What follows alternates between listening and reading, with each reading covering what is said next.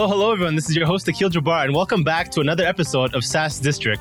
In today's episode, we'll be talking about growing a 150 plus SaaS sales team from zero to 51 million ARR in just four years.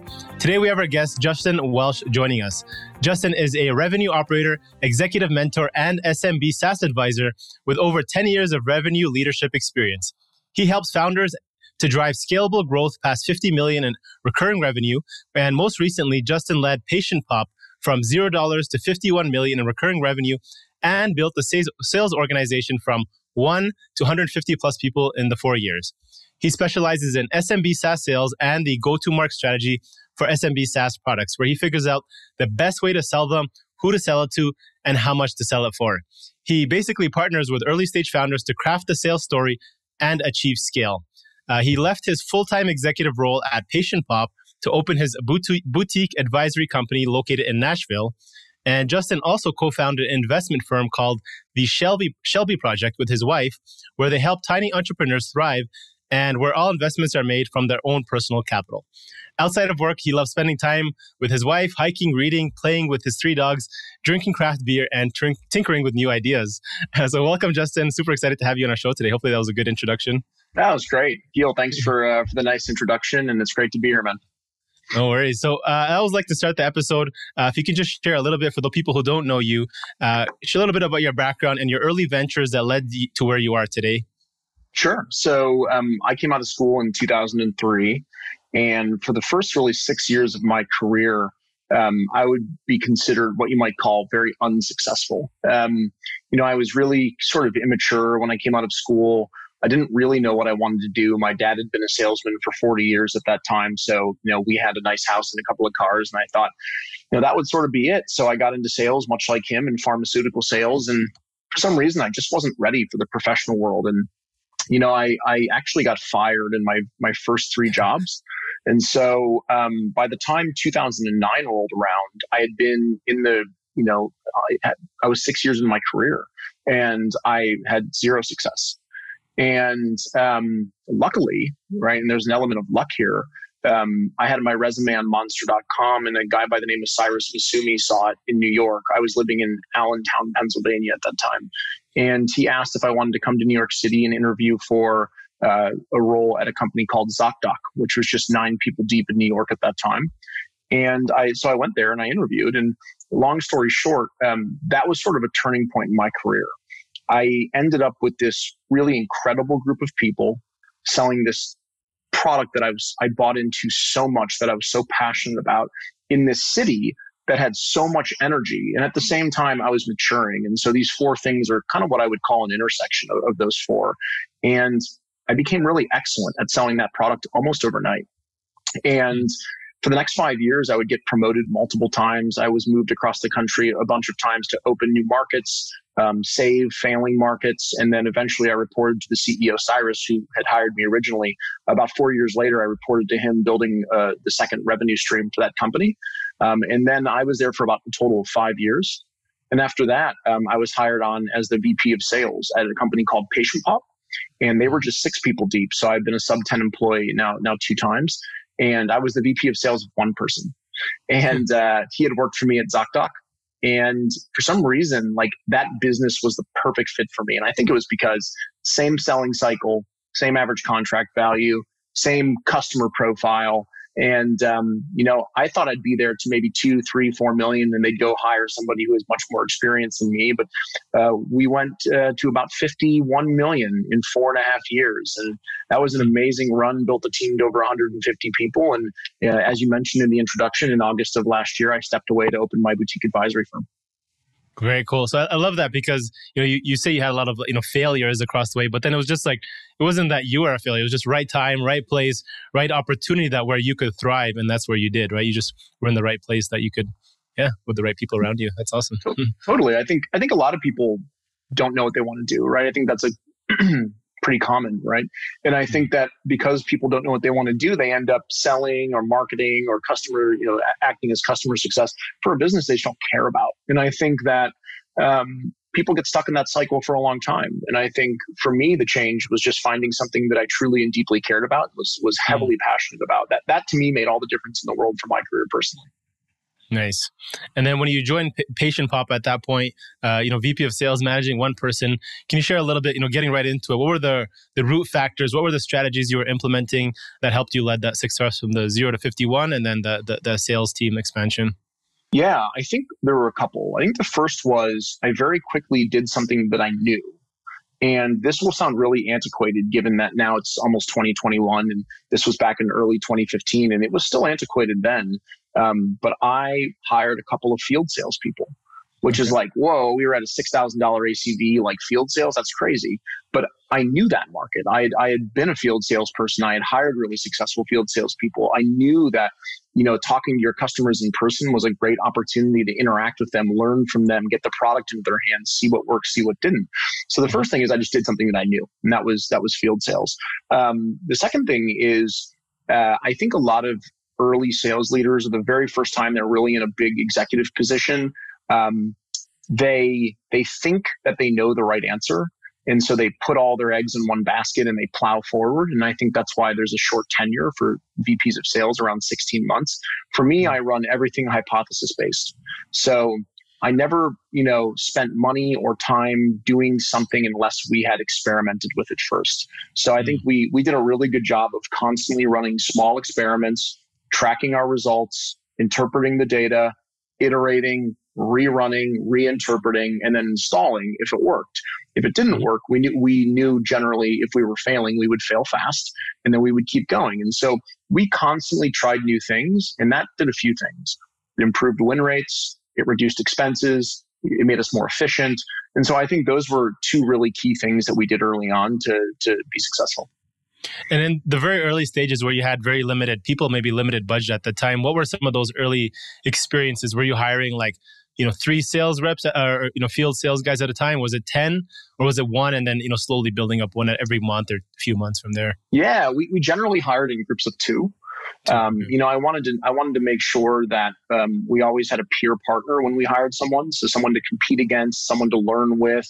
Um, that to me was really important. I think coming in on an island is really challenging, and I think going out and hiring ten people at once it, it causes the sort of bow to break when you're really small. If you try and train up ten people at once, manage all those people effectively when you don't have a very big team, that's challenging. So we went we grew, you know, in the beginning very methodically and very, mm. very in small increments. And I think that was the right thing to do. I, I, don't think I would have done it differently if I could go back and do that um, because I didn't want to, um, you know, constrain the, the limited resources that we had. Makes sense.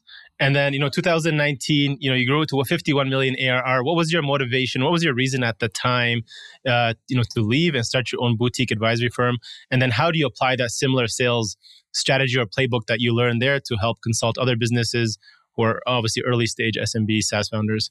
Yeah, I think, you know, the reason I left is, is sort of, there's two, two components. Um, one was ZocDoc was a really hard place to work. And I say that in a very good way. I loved working there, but it was, you know, we worked hard. Um, and then at Patient Pop, I brought a similar mentality into that organization. And so it was another five years of, you know, working really hard and a lot of stress, you know, my very first executive role. So after 10 years, um, both physically and mentally, you could see it and I could feel mm. it. And when I looked in the mirror, I could tell that, you know, it was grinding me down. And I think the first thing that I wanted was just a break. I wanted to pull back. I was, you know, 38 or 37 when I walked away, pull back um, and and kind of get my ducks in a row again before potentially putting myself back out there. So one was just burnout, right? Just classic burnout. Um, the second the second one was this may sound funny, but like almost like a midlife realization of what's important. It's like you know mm-hmm. spending more time with my wife, things like that. And so um, I thought to myself, how could I earn a good living? How could I make an impact? How could I enjoy my time and still control my own my own time for the most part? And so to me, that was providing advice to companies that were going through the same things that I had gone through the previous 10 years. And the way that I the way that I bring that that to these companies is much in the way that I described earlier. I think if you if you spent your time with lots of salespeople before, there is a cliche that salespeople are aggressive and um, you know, a little forth you know forthright, and that's true especially folks who have done a really good job at building sales organizations. They come in as consultants and they say, like, I've got it. I know the answer to all this. I've got the answer to all your mm-hmm. problems. Just get out of my way and let me do it. That's not what I do. So I use that same hypothesis based approach when I work with my customers, meaning I walk in with with good knowledge and good experience, but I assume that I know nothing about their business, their customer, their industry, and I just start learning. And the first thing that I do is once I've learned, I start making some guesses and some assumptions. Where do I think this business can get better? Why do I think that? What are the metrics that we're going to measure? And then we put in small experiments and and you know the the founders generally report back to me with their learnings and then we make we make changes based on that. So it's very similar to my early approach at Patient Pop. So very similar to like a growth marketing strategy, right? Where you just you keep iterating and finding you do a couple of tests and then one will just pick off and you keep doubling down on it, right? Um, so obviously these SaaS founders are coming to you because there's something maybe wrong or inefficient in their sales process, or they just don't have one. Um, but when you go in and, and look at this as a, as, a, as an outsider, what are you seeing as typical like big mistakes that you come in um, when working with these founders? Yeah. I would say the first is just a lack of understanding of the most efficient way to go to market. So oftentimes I'll come into a business and they've raised some capital, maybe they've raised a, an A round, and I'll I'll dig into their you know their their average contract value. And sometimes founders will come back and say, oh, we sell a you know it's a hundred dollar a month product and it's twelve hundred dollars across one year. And they're starting to go out and hire combination of SDR and AE. And I'm I'm just sitting back thinking, you know, in my experience, the closer you can drive to $10,000 average contract value makes specialization affordable or at least much better on the unit economic side of the business. You can't go mm-hmm. out and hire an SDR team and an AE team with a $100 a month product. It's just not the right way to go to market. So a lot of it's just like things I've seen before and, and understand how to, how to break apart. I think the other one is they don't necessarily understand the sales development piece that well.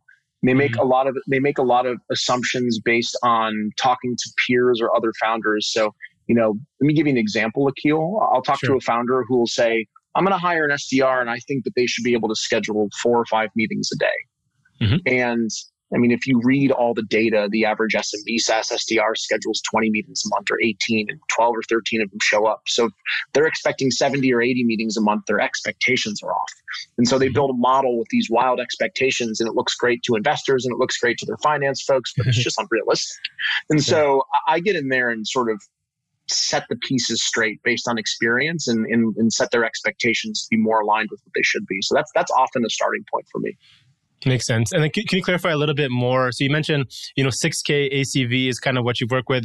You know, anything like 100, 100 a month, it doesn't make sense. But with your playbook specifically, what what kind of SaaS companies are you seeing uh, you know, effectively applying your sale, your playbook, you're, you know, getting best results yeah. when you're involved? Is it, you know, product market fit? Is it the industry, uh, the target audience? Like, what's your ideal, you know, customer you want to work with and, and totally. results? Yeah. I, I, I niche pretty well. I work with early stage SMB SaaS companies in the healthcare technology vertical.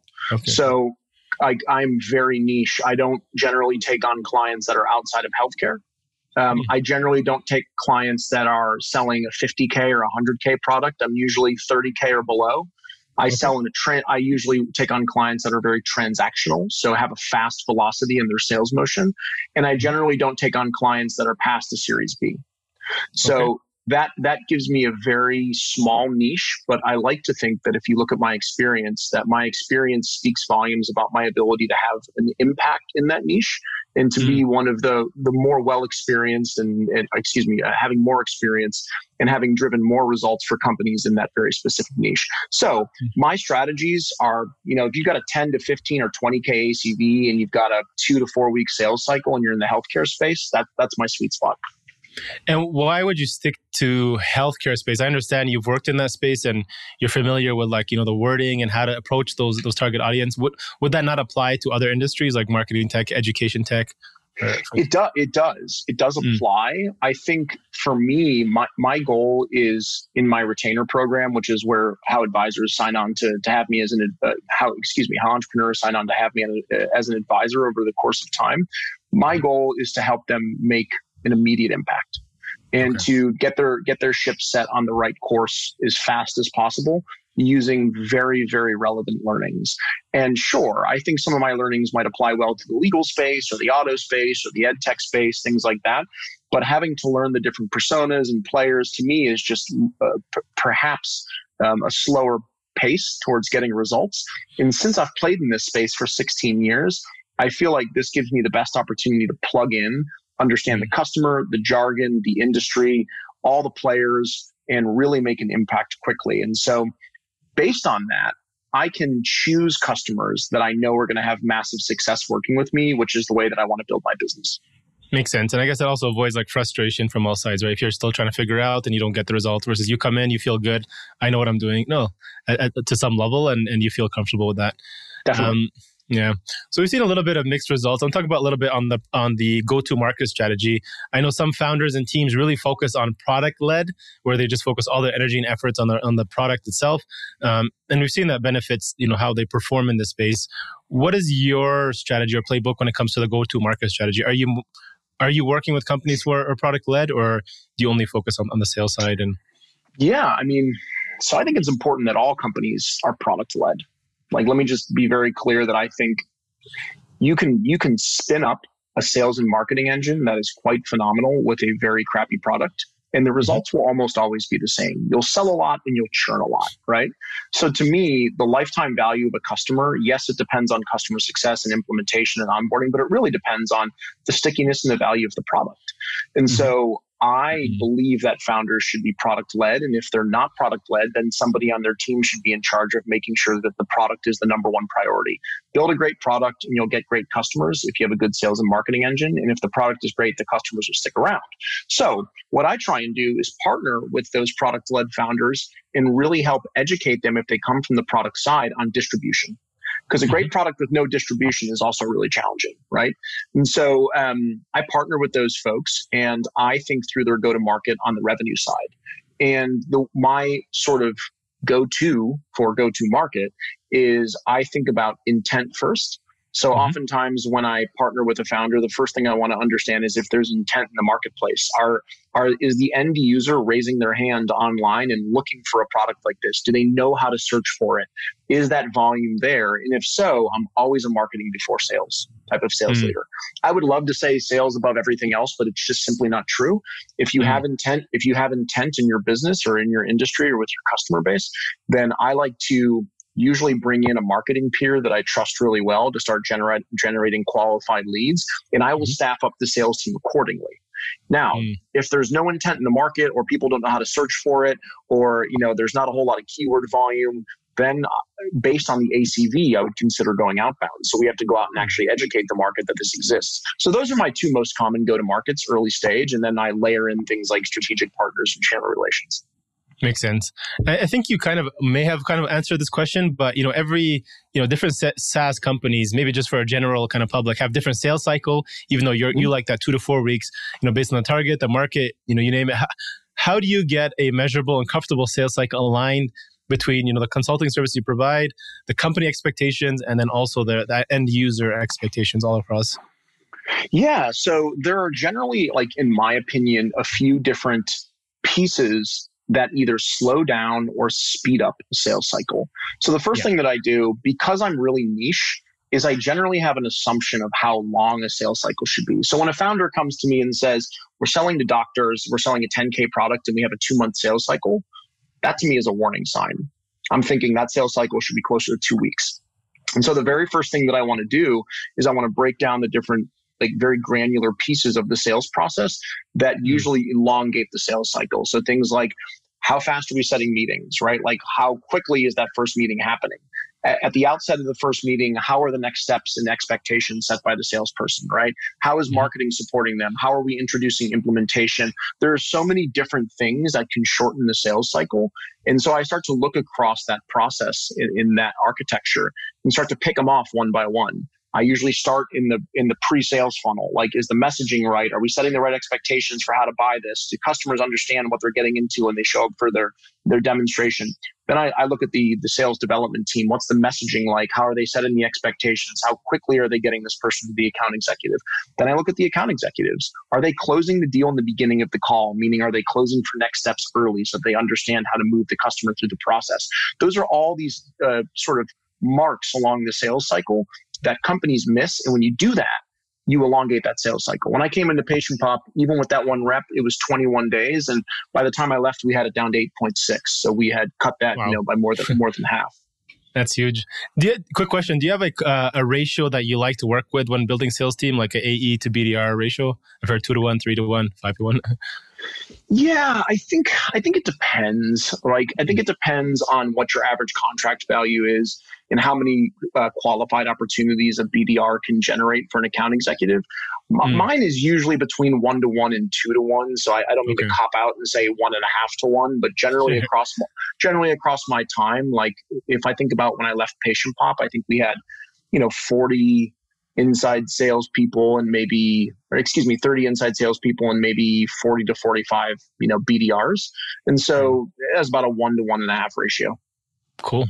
Um, you know, when it comes to hiring, I feel like that's always a struggle for founders, especially if you have maybe you're more like a, a founder, uh, sorry, product led founder, um, mm-hmm. and you don't understand, you've never hired salespeople to for, before. Do you have any tips or suggestions to hire effective and, and maybe you know high high quality sales performers? And then sure. also on top of that, do you have any tips on how to structure effective compensation plans? Because I think that's also tricky as well, right? Yeah, I think to start with uh, effective sales hires, um, I'm really interested in like the intrinsics. So I care mostly about curiosity, coachability, positivity, like give me someone like that and I can generally mold them into an effective salesperson. What I don't want is like they've been through the ringer, they're no longer motivated. Um, you know, um, uh, they have a Rolodex that they depend on, and when that Rolodex is is is out, then they're out, right? Like those are all things that I worry about. Um, I don't care about logos because even Salesforce and Slack make crappy hires you know what i care about are those those soft skills that i talked about in the beginning and then i always try and bring people in from the same velocity so folks who understand transactional saas if you bring even if you take a healthcare technology salesperson who sells enterprise deals and you bring them into a high velocity environment they're going to fail for the most part mm. they're going to be mm. really surprised by the speed um, and then I think if you take an SMB person and put them into the enter- enterprise side of the business, they will often be very surprised by the complexity. And so I try and stick in my swim lane with velocity, and then I look to hire really talented, curious, exciting, um, coachable, you know, folks, and give them the knowledge they need to to be successful, and you know, flip that switch and watch them self educate because that's what a lot of really great salespeople do. Makes sense. And then, you know, adding to that, do you have any tips on how to structure uh, yeah. the comp, comp plans uh, to keep them keep them motivated, more short term and long term?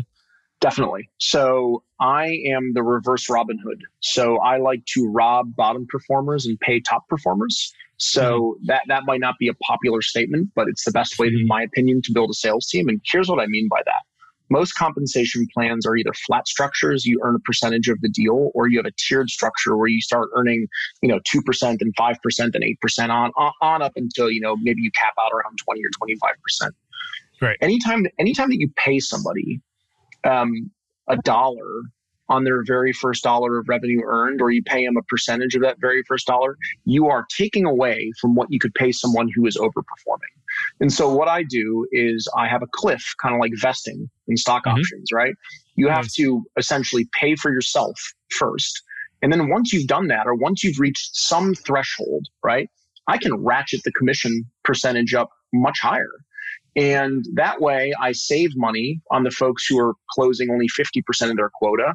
I take that money and I give it to the people that are doing 120% of their quota because there's only hmm. a finite pool of cash to pay people in, in right. commissions. And I'd rather pay top performers. It does two things for you. It allows bottom performers to self select out and go find a place where their skills are more of a fit.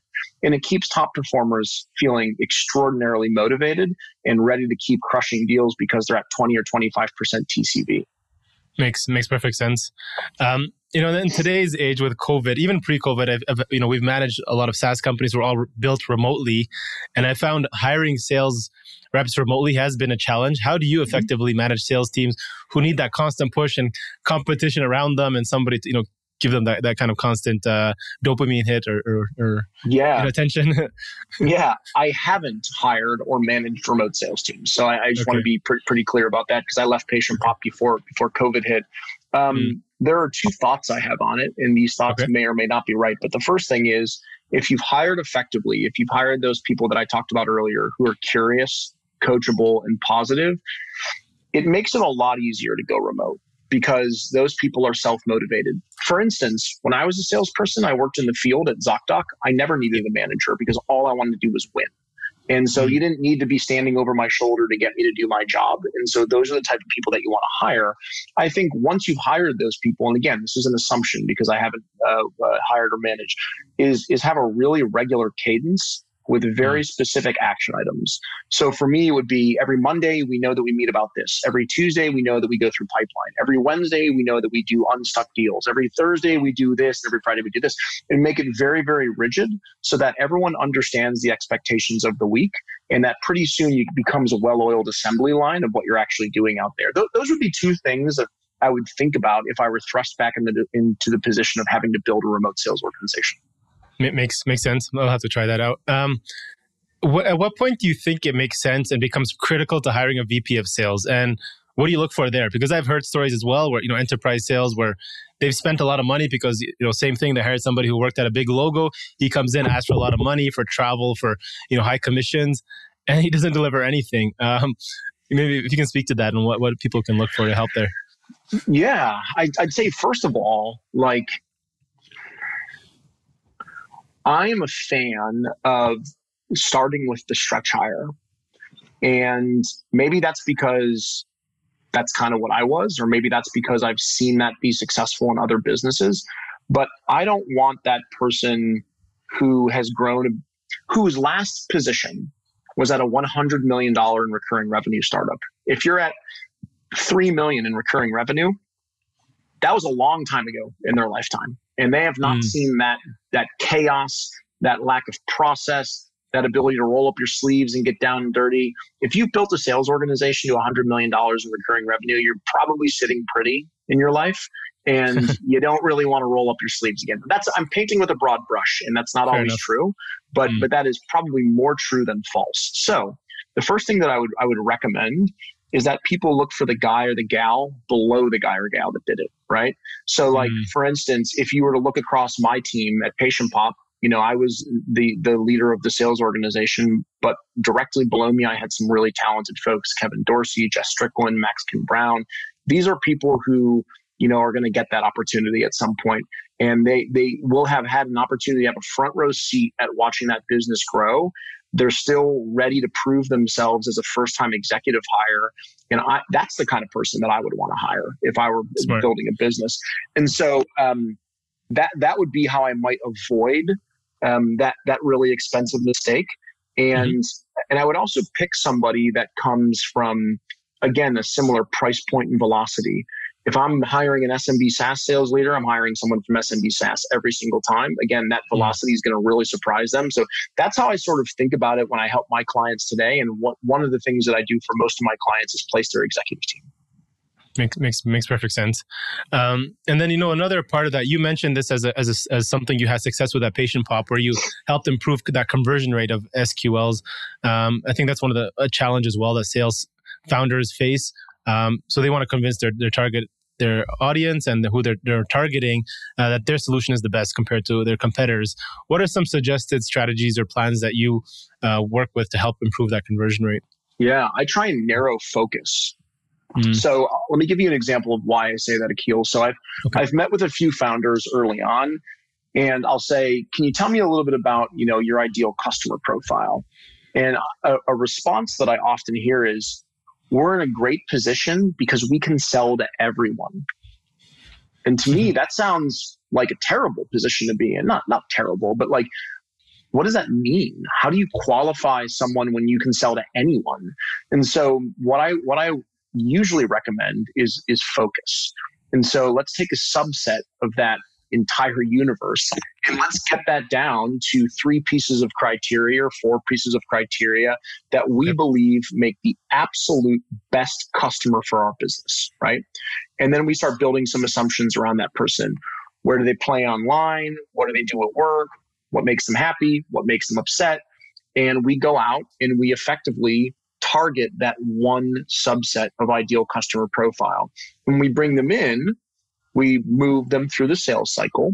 And generally, you'll come out with a few things. You'll come out with closed lost, right, for multiple different reasons. And you'll come out with some closed ones, right, for multiple different reasons. And what I like to do is, is trace commonalities. So I'll mm. look back across all of the closed lost and say, what are the things that these closed lost deals have in common? Then let's take a look at the closed won. what are the things that these have in common? And then use that data to further validate how to qualify a lead. So maybe of these 20 deals that all closed, they were all within 20 miles of a major metropolitan area right mm-hmm. cool that's going to be a qualification process moving forward we're going to we're going to ask that during the qualification process and so that's what i do is I, I let the data tell me what what leads to a win and every time the data tells me something with a high degree of confidence i reinstall it into my qualification process mm. Uh, you know that's specifically for b2b you know probably b2b saas. Um, and you, are also an expert on, on personal branding. And you're adding to what the last thing we talked about is you know you're either a jack of all trades is the master of none which is i think going back to needing to focus on who you want to target. Is, is there any difference? How do you position like from a personal brand perspective?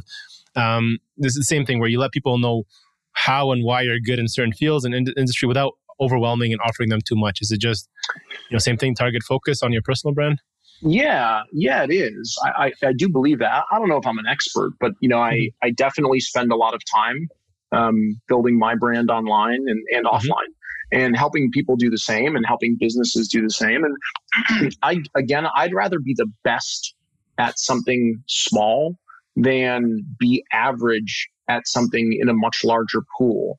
So this kind of ties back to your earlier question where you said, yeah, you could focus on ed tech, you could focus on fintech. I could, and there would be ed tech and fintech SVPs of sales and CROs who would be better than I than I am. And I, mm. I say I say this, and I don't and I don't mean this to come off as arrogant. It's certainly not intended to come off that way. But I feel like I am, you know, one of the top performers from an executive sales level in my very small niche. And so mm. that's why I niche both my business but also my brand because ultimately business is an outcome of brand and if I focus my brand on that and other folks focus their brand on a small niche, they can build a business around that. And so I think those two things are actually quite similar. Mm. And on the marketing side of that, you know, personal versus business, have you seen any differences when it comes to how to best market it and which channels to leverage uh, and, you know, what kind of content you created? Yeah. I mean, I, I have a strong opinion that you should never market on behalf of your company because, you know, when you get fired, is your company going to build your personal brand for you? The answer is no.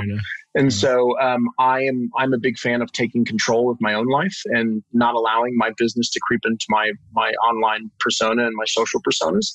Um, mm. But if you if that's the directive um, from the business, then you can look at some companies like Gravy doing it really well, and they're using you know LinkedIn as their platform, and they're a small they were a small SaaS business that's growing really fast because their CEO has their team online frequently, and that's where their customers play.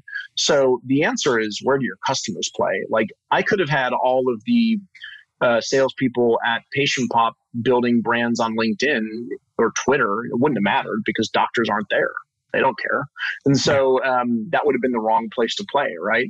But if you have a B2B business where your buyers are on a social platform, like in my opinion, the ambassador, the teams that have built big ambassadors, look at Outreach, look at Gong, look again, look at mm-hmm. Gravy, they're all over, uh, you know, uh, the social media channels. And Gong's beating their competition. Outreach beating their competition. Why? They've got ambassadors all over the place. And I think that's a huge strategy in 2021. Hmm. And when you're setting your goals and objectives for, you know, a brand versus the the personal uh, in the company versus the the personal, do you have any differences in how you set your goals and KPIs there? Or if so, can you share any tips on what you would do? Yeah, I don't have a lot of experience in building like big social distribution for companies because of the reason that I shared earlier, which is our our our user, our customer is just not there. Um, mm. Anecdotally, um, what I can tell you is that there are lots of members of my sales team that found a LinkedIn direct message to be as effective as a text message, and I thought that was a really unique learning. It's really hmm. hard to automate that LinkedIn doesn't have a lot of automation for for sales teams, um, especially when your buyer isn't that popular on their platform. But when I'm measuring personally, I mean, people talk a lot about vanity metrics, which there are, of course, but you know, likes and views and engagement and things like that is a leading indicator of of the outcome. Um, typically, not always. And then what I look for is cash. Like my business is built on the backs of social media. Uh, everything that I know about business, I promote pretty actively on social media. And so mm-hmm. when founders come into my ecosystem, book discovery calls, you know, sign up for my my advising service, that is the the gold bar in the bank. That's what tells me whether or not I'm doing a good job. And you know, so far over the last 16 months, I've had a full clientele since the day I started. And so I'm going to keep going until that channel doesn't work anymore. sure, sure. Yeah, makes sense. Um, and, you know, you talked about one of the CEOs when he moved to New York as somebody, you know, you looked up to, you got to work underneath him. Um, obviously, you've, you've had some great success. Who, who would you say are other, you know, maybe three mentors and or resources, books, who you would say have been instrumental to your success and helped you grow along the way in the last, you know, 10 plus years? Yeah, definitely. Um, I'd say the first person was Cyrus Massoumi. He was the founder of hmm. ZocDoc and the CEO. And he hired me and invested in me and gave me all sorts of responsibility and really pushed me and really was, um, he really pushed me. And I, I just appreciated that. He kind of unlocked something that I didn't know that I had. And I will be forever grateful. And we still have a great relationship. And um, so that that's definitely one person. I would say another is Jason Lemkin. I met Jason, the founder of SaaStr, early on um, in my tenure at Patient Pop when I was just a flailing executive trying to figure it out. And he took an interest in me when he didn't have to and he you know brought me to SaaStr to speak a few times and has forged a really great relationship. And he's just a wealth of knowledge. I remember spending maybe five minutes with him chatting and he solved a problem for me. I was like oh that was really mm. helpful. And then mm-hmm. um, you know maybe last but not least is the, the team over at toba capital who invested in Patientpop um, specifically patrick mathiasen is a uh, he's a vc at, at, to- at toba. And I, I, I recall when they invested in the business um, having this stigma around VC executive relationships. You see it on TV. What did I expect? Like I expected to walk into a room and get screamed at, right? That that was how I envisioned my first board meeting, even though I was doing a good job. That's what I pictured in my head. You know, Patrick took a real interest in my work, in my personality, in investing in my success. He's a great listener. Um, so Patrick uh, Mathiasen at Toba was another. So yeah, th- those are my three. Awesome, love it. Yeah, Jason is great. I, I know uh, what he's built and continue to build. I think it's it's fantastic. Yeah. Um, Justin, today after you know all, all these years of success, what does success mean to you today? It means this is going to be a strange answer, um, but it means being able to do what I want when I want, where I want. Um, I believe that separating hours from income is really important in living a, a really great life. And so, um, what I'm trying to do is build a business that allows me to earn a living, um, add, make a huge impact on my clients, um, reduce my overall workload, and spend a lot of time with my family. And so, to me, that is what success looks at looks like. I'm not a monetary guy. I don't have a monetary goal. Um, okay. I just want to be able to spend time with with my family and do things that I enjoy. That's a, that's a very good answer and uh, sounds like freedom and flexibility, which I think is the ultimate form of success. I agree with that. Um, so yeah, awesome, Justin. Thank you so much for joining us today. How can our audience get in touch with you, learn more about your your consulting services, or maybe get assistance on accelerating their their own sales uh, for their SaaS company? Yeah, totally. the The best place to go is my website, which is scale dot healthcare. Scale dot healthcare. Perfect. We'll put the put links to all those on our show notes so people can check that out. Thanks again, Justin. Really appreciate it. And uh, we'll catch you next time. Nikhil, thanks so much for having me, man. Appreciate it. Cheers. Thank you all for listening in to this episode and joining SaaS District today. Don't forget to leave a review and subscribe for future episodes where we interview top leaders in the SaaS industry. If you're a SaaS company looking to grow and unlock the true value of your business, get in touch with us at horizoncapital.com and myself or one of our consultants will provide a free assessment to help you get there and hit your goals. If you have any feedback or suggestions for this podcast, please DM us on Instagram or LinkedIn at Horizon Capital and help us improve our content for you all. Thanks again and hope to see you on the next one.